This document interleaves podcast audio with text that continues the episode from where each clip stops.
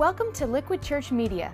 The message you're about to enjoy was originally delivered live at Liquid Church by Pastor Tim Lucas. For more content, log on to liquidchurch.com or visit one of our campuses in the New Jersey metro area. Liquidchurch.com, where truth is relevant and grace wins. Still a no. drug-filled night. I don't know, maybe not from this particular. But Beyonce had one of the best videos of all time. Well, Rosie O'Donnell's disgusting. I mean, both inside and out. You take a look at her, she's a slob. He is wrong. The gentleman is wrong. The gentleman is providing cover for his colleagues rather than doing the right thing. It's Republican presidents. Micah, Micah!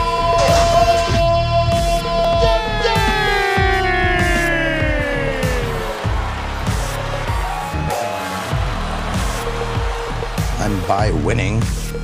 I win here and I win there. Now what?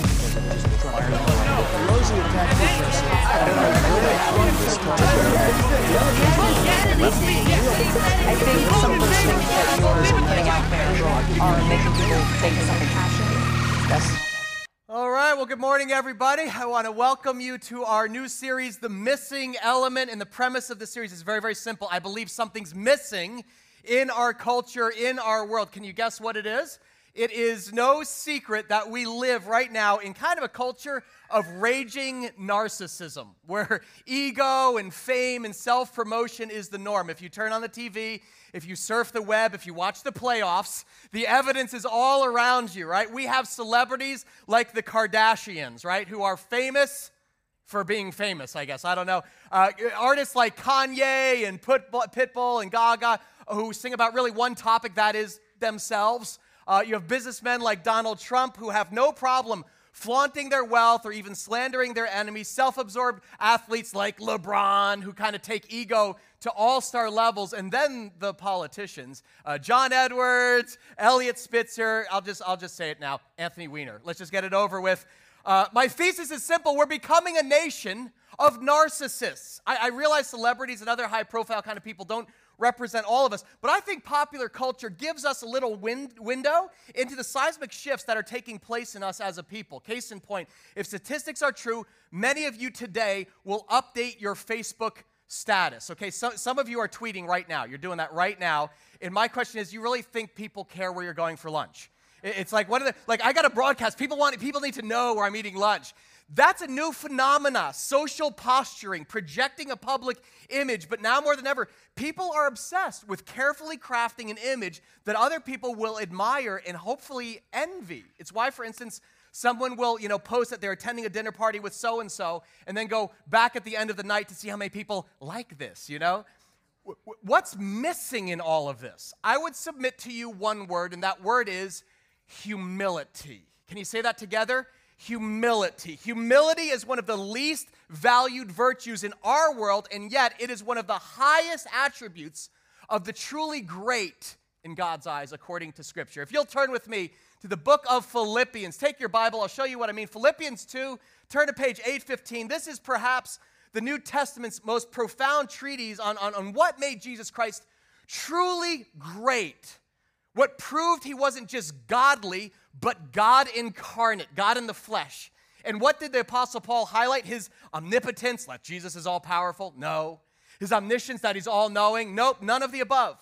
Philippians highlights a single salient attribute. You see it in the title here, the passage, imitating Christ's humility. Let's read these verses together. Philippians 2, start at verse 1. It says, If you have any encouragement from being united with Christ, if any comfort from his love, if any fellowship of his spirit, if any tenderness and compassion, then make my joy complete by being like minded, having the same love, being one in spirit and purpose.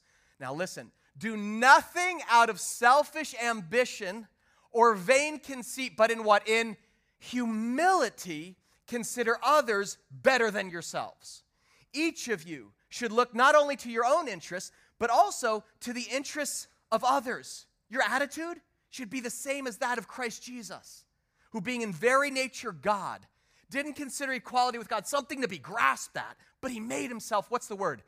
Nothing, taking the very nature of a servant being made in human likeness and being found in appearance as a man, he humbled himself and became obedient to death, even death on a cross. Therefore, what did God do? Look at this. God exalted him to the highest place and gave him the name that is above every name, that at the name of Jesus, every knee should bow in heaven, on earth, and under the earth, and every tongue confess that Jesus Christ is Lord to the glory of God the Father. Amen?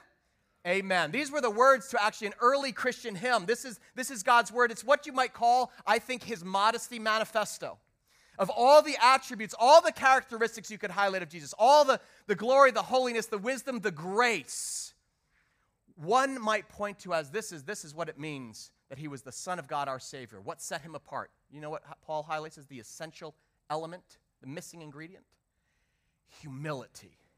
The fact that Jesus Christ though he was God, voluntarily lowered himself by coming to earth, invested his life in serving others, in other words, putting our needs ahead of his own, and then voluntarily died so that you and I could have life with God. He actually died a criminal's death on the cross for my sins, for your sins, so that we could have eternal life by trusting in his name. Although Jesus was the king of heaven, he was homeless. It's called humility. Even though he's the creator, he's the king of the universe, he actually held no title, no position. He accumulated zero wealth. It's called humility. Even though we're created to worship him, Jesus came to serve us. It's called humility. Humility is the missing element in our culture, but is the key character quality in Christ's life.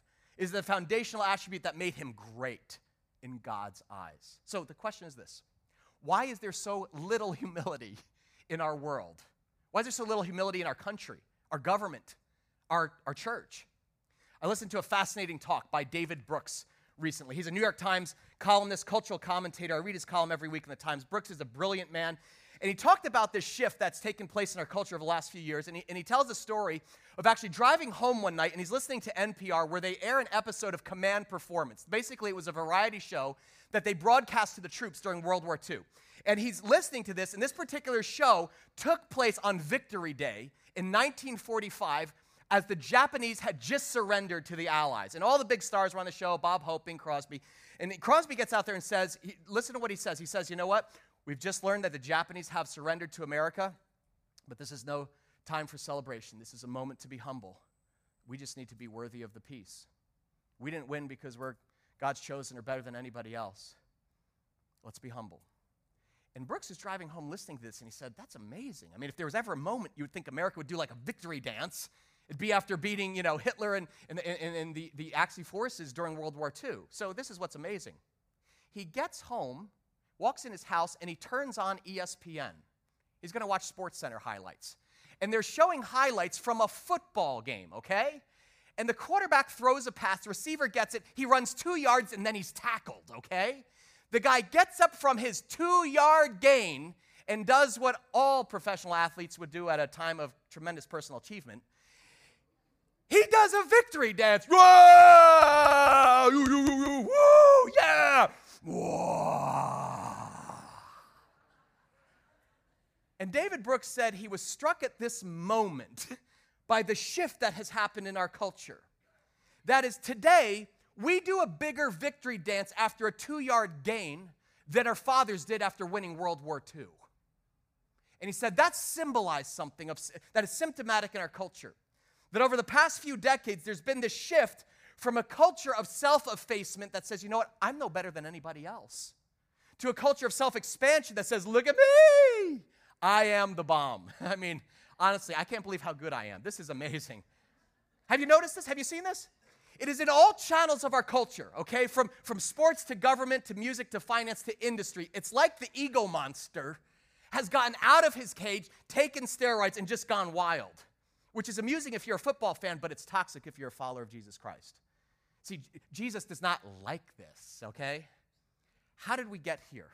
And how can we actually get back to what Paul is describing, this beautiful treatise in Philippians? Because, guys, this is a character issue. This is a Christ issue. If you're going to cultivate the kind of Christ like character in your life that actually gets the thumbs up from the Father, this is serious.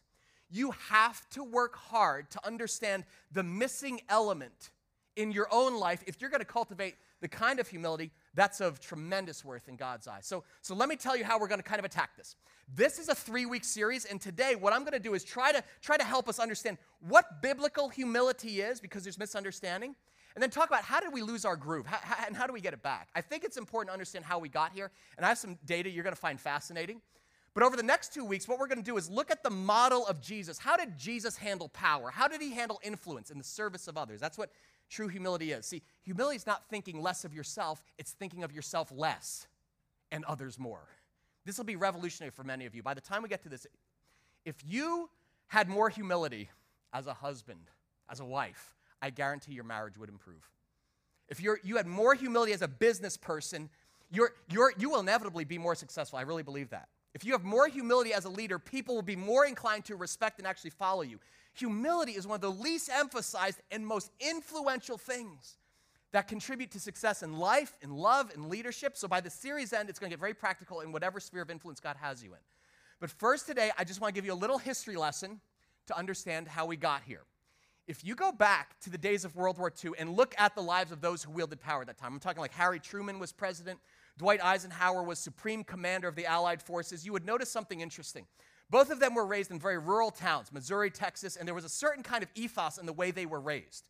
They had old school values like, you know, tight family, the value of hard work, being responsible. And in the 1940s and 50s, our entire country kind of operated on a set of maxims like this Don't get too big for your britches. You remember this? Yeah. Don't get a big what? Head. Truman remembered his neighbors as salt of the earth. He would always describe himself, I'm just a regular guy. Eisenhower actually grew up in a religious family. They got down on their knees every night for family prayer. And one night, Eisenhower described how uh, when he was very young on Halloween, his mother wouldn't let him go trick or treating. And so he kind of flew into this rage as a three or four year old, and he beat his hands against a tree that were in the front yard and literally beat his hands bloody. And his father ran outside and grabbed Eisenhower and said, Wait, get, get a hold of yourself, boy. And he ran up to his room and he cried in his room for an hour until his mother came up and put lotion on his hands and bandaged them up. He said, Don't ever forget this, Dwight. He that conquers his own soul is greater than he who conquers a city. And when he was 76 years old, Eisenhower looked back on that moment and he said, That was one of the most valuable moments in my entire life. He that conquers his own soul. Now, behind that ethos of humility is what theologians would call an Augustinian worldview, which simply says we have sin within ourselves and we need God to help conquer our weaknesses, that the wild things inside. And in that view, the worst sin of all is pride. That's what, because pride estranges you from God. That pride is the original sin that got Lucifer kicked from, out of heaven. Pride. He wanted to be worshiped like God. He goes down to the garden. He deceives Adam and Eve by appealing to their what? To their pride. You don't need God. You can be like, be your own God. Pride. Pride was considered in our culture the mother of all sins because it gave birth to every other sin that takes advantage of people lying, lust, greed, etc. So pride is not just egotism, okay? I'm my own God. It's self absorption. You think so much of yourself, you are blind to the needs of others. And for decades, that was an important part of how people grew up, thinking pride was the worst of all possible sins. It's why previous generations are reluctant to talk about themselves. You ever see that? If you have grandparents, they were in World War II, they're like, ah, I don't really want to talk about it. You don't talk about yourself if you're from the previous generation. The movie stars of that era, they weren't Brad, Brad Pitt. These were, these were self effacing people like Jimmy, uh, Jimmy Stewart, Gregory Peck. So humility was a social ethic and a public virtue for the first half of the 20th century. But the shift happened in the 60s and the 80s with the rise of individualism. It was championed by psychologists like Carl Rogers, Erich Fromm, who looked at their patients and they said, you know what? The problem with people today is not too much pride, the problem's low self esteem. My patients don't need to be reminded how, how modest they are, they need to actually be puffed up a little bit. And this is a completely opposite perspective of the biblical worldview. It says the central problem is not pride, it's a lack of self love. We don't love ourselves enough. They believed that people are basically good inside, and you just need to let that goodness out and be yourself more. And so this movement began in the 60s to reorient our nation's institutions around this goal. It changed our schools, it changed our parenting, it changed our counseling, it changed religion because it became more about promoting self love, self esteem. Suddenly, they're no longer, we, we can't call anyone a winner because that would mean others are losers. So everybody gets a trophy for just for showing up. I, I, I'll, I'll be honest, like candidly, this happened to our softball team on Thursday. You guys know I coach little girls softball team, nine year old girls, okay. We lost our 10th game of the season. We, we lost 10 out of 11 games. We're, we finished the season 1 in 10, but we had a good time, whatever. I get an email the next day that says, Congratulations, you made the playoffs. I'm literally like, on what planet does a 1 in 10 record get you into the playoffs, right? That's, that's the culture we live in. Again, this is not just anecdotal. There is hard data that Brooks points to that illustrates this dramatic shift over the last half of the century. Listen to this. In 1950, the Gallup uh, polling organization, they, they polled high school seniors. Are you a very important person? In 1950, 12% of high school seniors agreed that, yes, I'm an important person. In 2006, you want to take a guess? 80% of seniors consider themselves a very important person. So, so, so, there's a shift. If, if you look at actually our, our, nation's math scores, our nation obviously used to score very, very well in math. Now we're down globally, some say about 36th in the world, okay? But if you ask Americans, are, you, are, are we really good at math? We are number one in the world. we are not middle of the pack. We are number one in the world, believing we're the best at math, okay? And it's like, where do we get these ideas? According to Gallup, 96% of college professors believe they have above average teaching skills. It's not just professors, it's parenting. In 1962, there were zero articles in academic journals on self esteem. In 1992, there were 2,500. If you go back to the 50s, parents were asked the question, What's the most important thing you want for your kids? And, and then, as now, the answer was, I want them to think for themselves. But you know what number two was in 1950? Obedience. I want my kids to respect and obey me. In 2010, obedience is now at the bottom of the list because parents would rather be friends than respected. So that's a shift. The shift is not just in our homes, our schools, it's in business too. Um, this is kind of fun. Gallup gave tests to executives in industry, asking them how much they knew about their industries. And they asked the executives, How confident are you that you got the answers to the test correct? In the advertising industry, marketing people felt they were correct 90% of the time. In fact, they got 60% of all the answers wrong. The most egotistical industry? Computer industry. Sorry, Apple fans. People in the computing industry thought they got 95% of their answers correct. In fact, they got 80% wrong. As Brooks humorously points out, he says overconfidence in our abilities is actually a strongly gender linked trait. He, he actually notes that men drown at twice the rate as women because men have tremendous confidence in their ability to swim after they've been drinking. It's, it's, it's like an amazing, you know. It's true, true, true statistic. The last thing that's increased in regard to our self love is our culture's obsession with fame. This is fascinating. In 2005, 51% of 25 year olds said that being famous was the most important goal they could possibly have in life. That is double the amount who said being spiritual was life's most important goal. 43% of middle school girls said their life goal was to be Justin Bieber's personal assistant. That's twice as many who said their life ambition was to be president of Harvard. Brooks actually interviewed the president of Harvard, and she said, given the chance, she'd like to be Justin Bieber's personal assistant too. So, kind of evens out. Our music, our media reflects obviously this truth. Even in the 80s, music was all about like, you know, togetherness. Come on, you know, we can do this. But today, most of the music in 2012 is all about how great I am. If you listen to Kanye or Pitbull or Kesha or, or, or Gaga, you know how this goes. The name of Gaga's breakthrough album is what? The Fame Monster. We are quickly becoming a nation of narcissists. I mean, s- scandals like Anthony Weiner, uh, you can't even, it's mind boggling. You, you can't even, about, think about, this is like a parody of narcissism. Think about this. He didn't even have an affair with anybody. He just took pictures of himself with his shirt off and broadcast it to the world because I think people need to see this. It's mind boggling.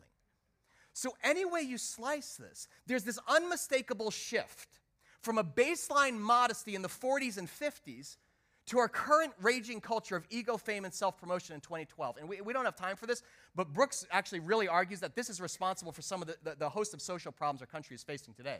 Quick example if you take it like our attitude towards spending, it's fascinating. He says, see, if you look, if you look at yourself as at the highest you know, level, that, that you're going to actually spend money to fit your station in life. In the 70s, it basically, personal consumption is flat all the way through the 70s, and suddenly it becomes 70% of GDP.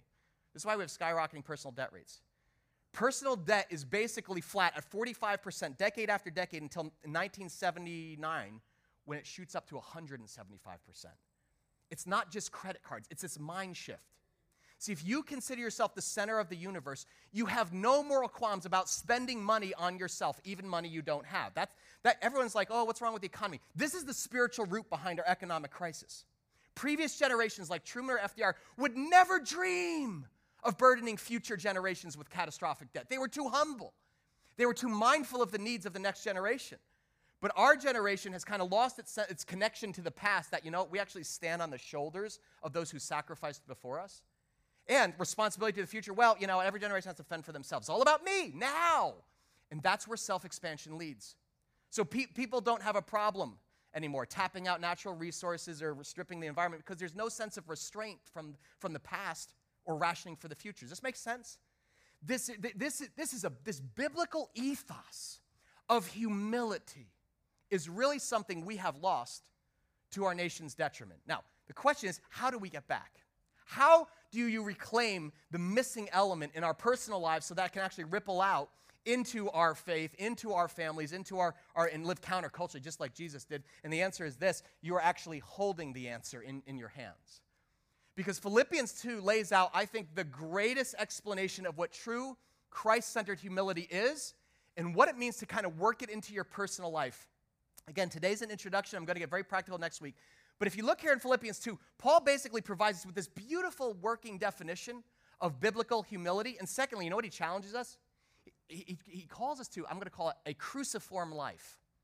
A life that is actually conformed to the humility of Christ, that actually invites you to sacrifice your status and then use whatever power and influence God has given you to serve others ahead of yourself. Let's just unpack this together, starting with verse 1.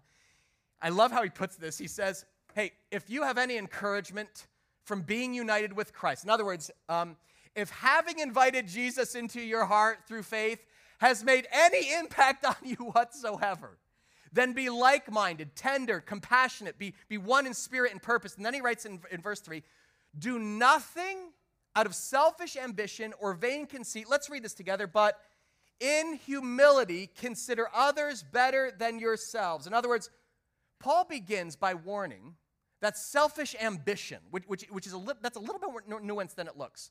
Some people think being humble means you have no ambitions, you actually have any desire to, you know, to do, achieve anything in your life. That's not true. If you are a type A person with ambitions, God bless you. If you have ambitions for your family, your career, your ministry, whatever, good. Because biblical humility does not preclude you having ambitions. It just says don't do anything out of what? Out of selfish ambition. What's the difference between godly ambition and selfish ambition? Godly ambition strives to do its best in order to bring glory to who? In order to bring glory to God. Did you know that? God actually puts ambition in the hearts of his people. He's wired you for glory, but the glory is supposed to go to who? God. No problem if it's aimed Godward. As long as you're using the gifts and talents he's given you to bring glory to Jesus Christ, you are on the right track as Christ followers. We drift, though, when we lose sight of God and begin competing and comparing ourselves with other people. That's selfish ambition. That's what Paul's getting at. Godly ambition is vertical. I'm bringing glory to Christ. Selfish ambition is horizontal. You look at others and you, and you try to get ahead because you want to look better than them. It's not about God, it's about whether I look better than you.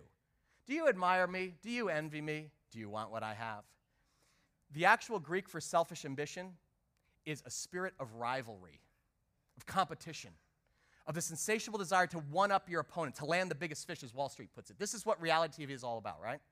You got to use your wits and your savvy to step over your rivals and win first place. Selfish ambition, vain conceit, vanity. How am I looking? How am I doing? Do I look good compared to you? I hope my outfit, my outfit is better than hers. I hope I make more money than he does. It's, it's, it's, it's ugly. When you're conceited, man, you're, you're obsessed with your station in life and the glory goes to you, it's not a pretty trait. Time out, by the way. Did you notice I got a haircut? It's amazing, isn't it? I just have, I have like the best, the best hair. It's just, uh, you know, I'm sorry. Enough about me. What do you think of my haircut? It's ugly. Vain conceit. Paul says, don't do anything out of selfish ambition or vain conceit. Rather, in what? In humility, consider others better than yourself. Do you want a simple equation for humility? Are you ready for this? Here it is. Here it is. True humility is an attitude that says, You are greater than me. You, yeah, you're greater than me. Your needs are actually more important than my own. I have needs, but I'm actually voluntarily making the choice to forego my needs so I can serve you before myself. That is the logical outcome of humility. As verse 4 expands, it says, Each of you should not only look to your own interests, but also to the interests of others. Why? Because you are greater than me. Can you turn to your neighbor and say, You are greater than me? Go ahead, it's gonna feel weird. Do it. You are greater than me. No, you're greater than me. No, you're greater than me. You're. It's weird, right? It's kind of weird to even say it. Now, I just stop, stop. This is not some self-help seminar. Just, just follow, follow me here. This is this is tricky. This is tricky, especially because if you're like if you're like, oh, I like this message because actually I'm I'm actually pretty humble. You've just lost it. Okay, that's that's the tricky part of humility. There's a very important distinction here. Humility is not thinking less of yourself, low self-esteem. Rather, it's thinking of yourself less and others more. You understand that? Does that make sense? You've got to get this. Humility isn't about low self esteem, it's about what Tim Keller calls blessed self forgetfulness. Your mind actually begins to focus on the desires of Christ and awakens to the needs of other people so that your own ego actually dies a little bit in the process. This is what I would call the cruciform life. Anybody want to guess where we get the word cruciform from? Yeah? Crucifix, cross. This is this is this is the secret, guys. See, humility is not a natural virtue. You cannot say, well, that was an interesting sermon on humility today. I'm going to try harder with that one. Humility doesn't come naturally to you or me. Humility is supernatural. It comes from the Spirit that flows out of the Spirit of Christ Himself into those humble enough to actually ask for and receive it. Paul says, Your attitude should be the same as that of Christ Jesus, who, being in very nature God, did not consider equality with God something to be grasped, but made Himself nothing, taking the very nature of a servant being made in human likeness and being found in appearance as a man, he humbled himself and became obedient, even to death on a cross. Those four verses pack the most powerful punch. Paul wrote those words around 60 AD, and most scholars agree they were actually the words to an early hymn that the early Christians had. They speak, they, they were singing of Jesus' humilitas. You know what humilitas is? It's Latin for Jesus' humility on the cross. See, in the ancient world, you may be surprised to learn this humilitas was not an esteemed virtue. It, it, that the Greek culture, the Roman culture operated on honor. Bring honor to your family. So any idea of like that you're going to lower yourself in anyone else's eyes was repulsive. Humilitas was the stuff of slaves, not respected rabbis. Enter Jesus, who being in very nature God. In other words, he is the Lord. He's the creator incarnate, the Lord of lords, King of kings. And yet he had no need to prove himself or lord it over other people, but he was always the most powerful person in the room. And yet he didn't consider equality with God something to be grasped. I got to get ahead because that's what Lucifer did. I got, I got to grasp I got to angle for position, like Adam and Eve did. The Son was equal to the Father and yet content to submit to the Father's will. And he did something unthinkable in our world. He made himself, what's the word? Nothing. Can you say nothing? Nothing. In other words, Jesus voluntarily said, here's what greatness is a life of downward mobility. See, my life, your life, the success that gets trumpeted in our world is all about upward mobility, right? Get ahead in your career, try to marry the most attractive person you can possibly find, go to the best school, make as much money as you possibly can. But Jesus, who by virtue of his status as the Son of God, the King of heaven, he voluntarily surrenders his status and gives up his rights to the throne and comes to the earth in the form of what? A, taking the very nature of a servant. What do you do when you're the most powerful person in the room? According to Jesus, you put a towel around your waist, you get down on your knees, and you wash feet. Humility is about downward mobility. It is the noble choice to forego your status and use your power to serve others. I love that definition. It comes from the book Humilitas by John Dickson. I can highly recommend it. Humility is heroic because it's not thinking, well, I'm no good. Everyone's so much better than me. It's saying, you know what, actually, I've, I've been given power by God. The Father has trusted me with influence and power, and He's actually put me in a position of blessing, but it's to bless others. And I want to mirror the heart of Christ. So I'm choosing to forego my status and actually use my power and influence to serve the needs of those who are most vulnerable. What's that look like in real time? I'll give you three uh, just quick examples from my, my family's uh, life this past week. Um, just real quick, we're, we're doing this kitchen renovation. I won't bore you with the details. It's, it's satanic. It's been going on forever. I can't. Uh, and what's funny is, as we're remodeling the kitchen, uh, early on in the process, my wife would always ask me, she's like, "Oh, what color do you think we should paint the walls? What kind of, you know, uh, you know, countertops you want to get?" And I thought at the beginning she genuinely wanted my opinion. I, I don't know why I thought that. I've been married 13 years. You know, I, I, I just silly boy. And um, and what's funny is because I, would, I, I typically have them paint them like I like this, and then I would see her face. She'd go, mm. And somewhere in the process, there's a thousand of those conversations. I started realizing, well, she actually just needs to kind of be affirmed here. And so she was like, you know, what, what do you, you know, for the drapes, you think we should get orange? Or is this too red? What, you know, what do you think? And instead of saying, yeah, that's awful, that's red, I would say, oh, I don't know, you know, what's your gut tell you? and it wasn't just to get along. She would just say, well, I just, I just think this one is going to go a little bit better. I said, you got to go with your gut. You have a beautiful, beautiful instinct uh, for fashion. She's like, really? I was like, really? She's like, oh, come here, you know, I got this big hug and kind of like, humility.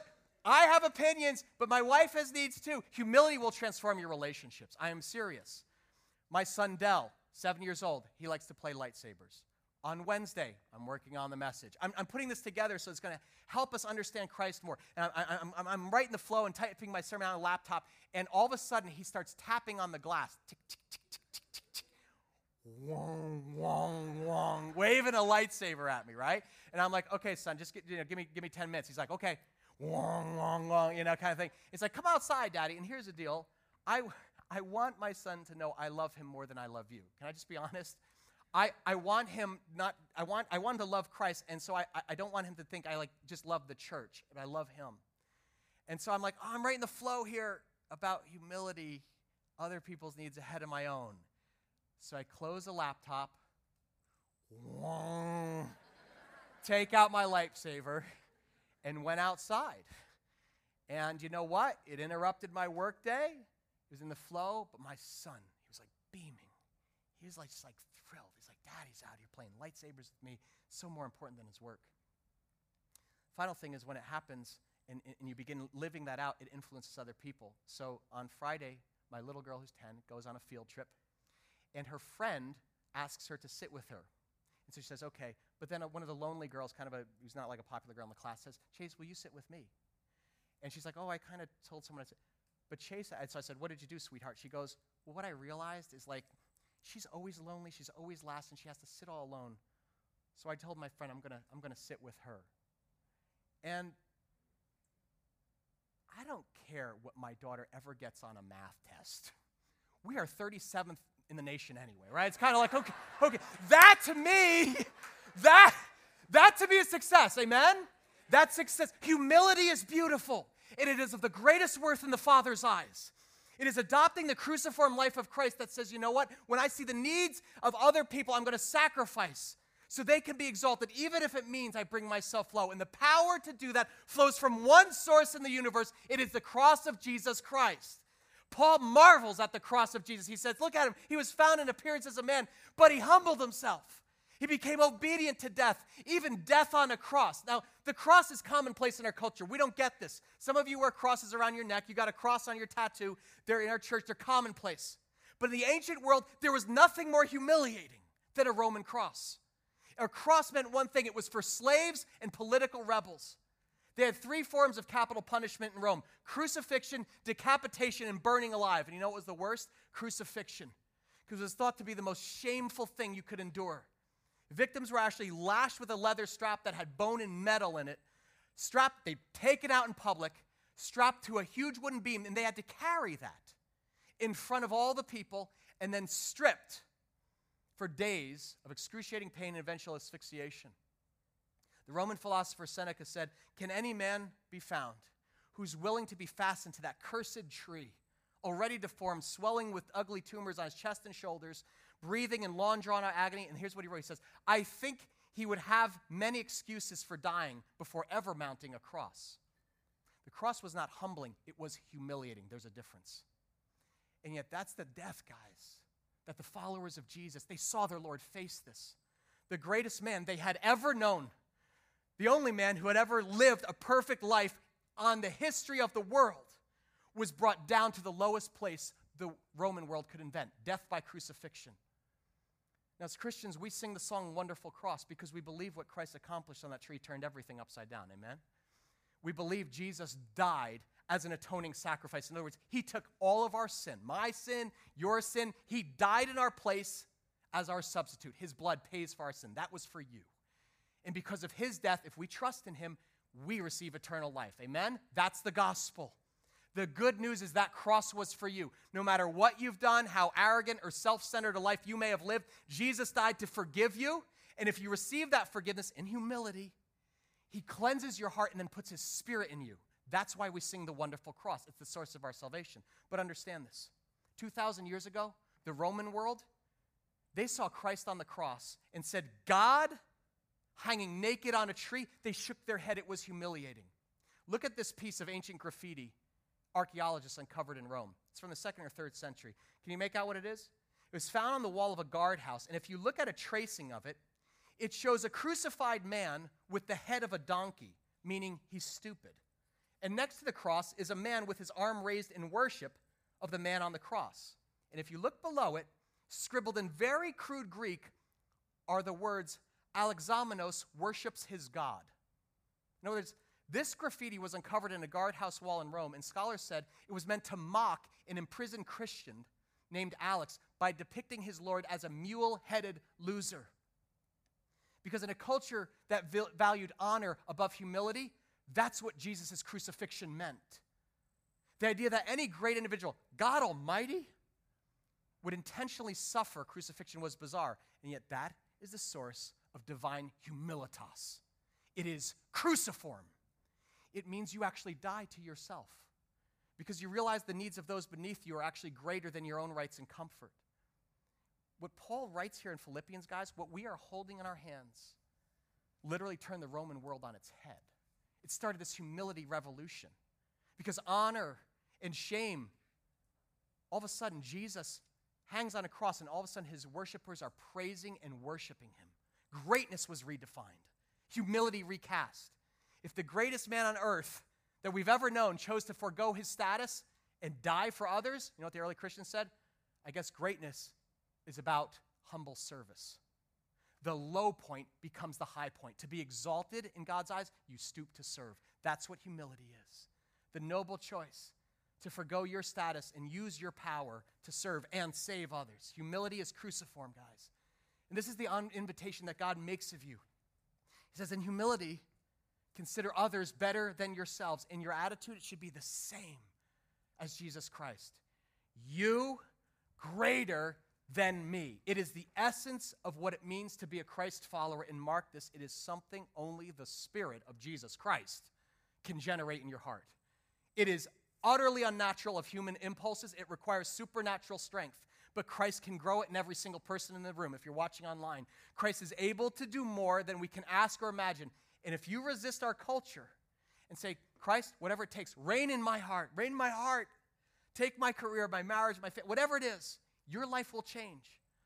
As you're going to see next week, humility will change your relationships, your marriage, your parenting, your leadership on and off the field, your business, your career. It is the missing element that our world is desperate for. Do they see it in you? Do they see it in you? Is that the way you lead? Are you saying, How can I die today to serve my wife better? How can I die a little bit more today? How can Tim become low so that my kids become great? Is that the way you love? I pray it is. And what I want to do is pray for you right now that Christ will unleash that by his Spirit in your life. Father God, I pray we're humbled by Jesus. We thank you, Lord. We thank you for Jesus Christ. Lord, that you came not to be served, but to serve and give your life as a ransom for me, God. As a, as a ransom for every single person, Lord, in this room. And Father, by faith right now, I ask that your Holy Spirit would just be unleashed in our church, Lord, that we wouldn't be known for great things, Father, but simply for being a humble, faithful witness that gives all glory to Jesus Christ. God, we just lift up the cross. We lift up the cross. It's the shame of the world, but it's the glory of God. You chose foolish things and weak things and things that are not to shame the wise, Lord.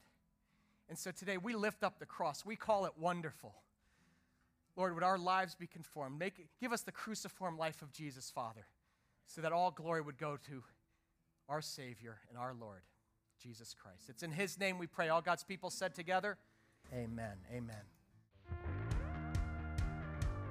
Thanks for listening to Liquid Church Media. If you were inspired or challenged by today's message, we hope you'll tell a friend. For more content, log on to liquidchurch.com or visit one of our campuses in the New Jersey metro area. Liquidchurch.com, where truth is relevant and grace wins.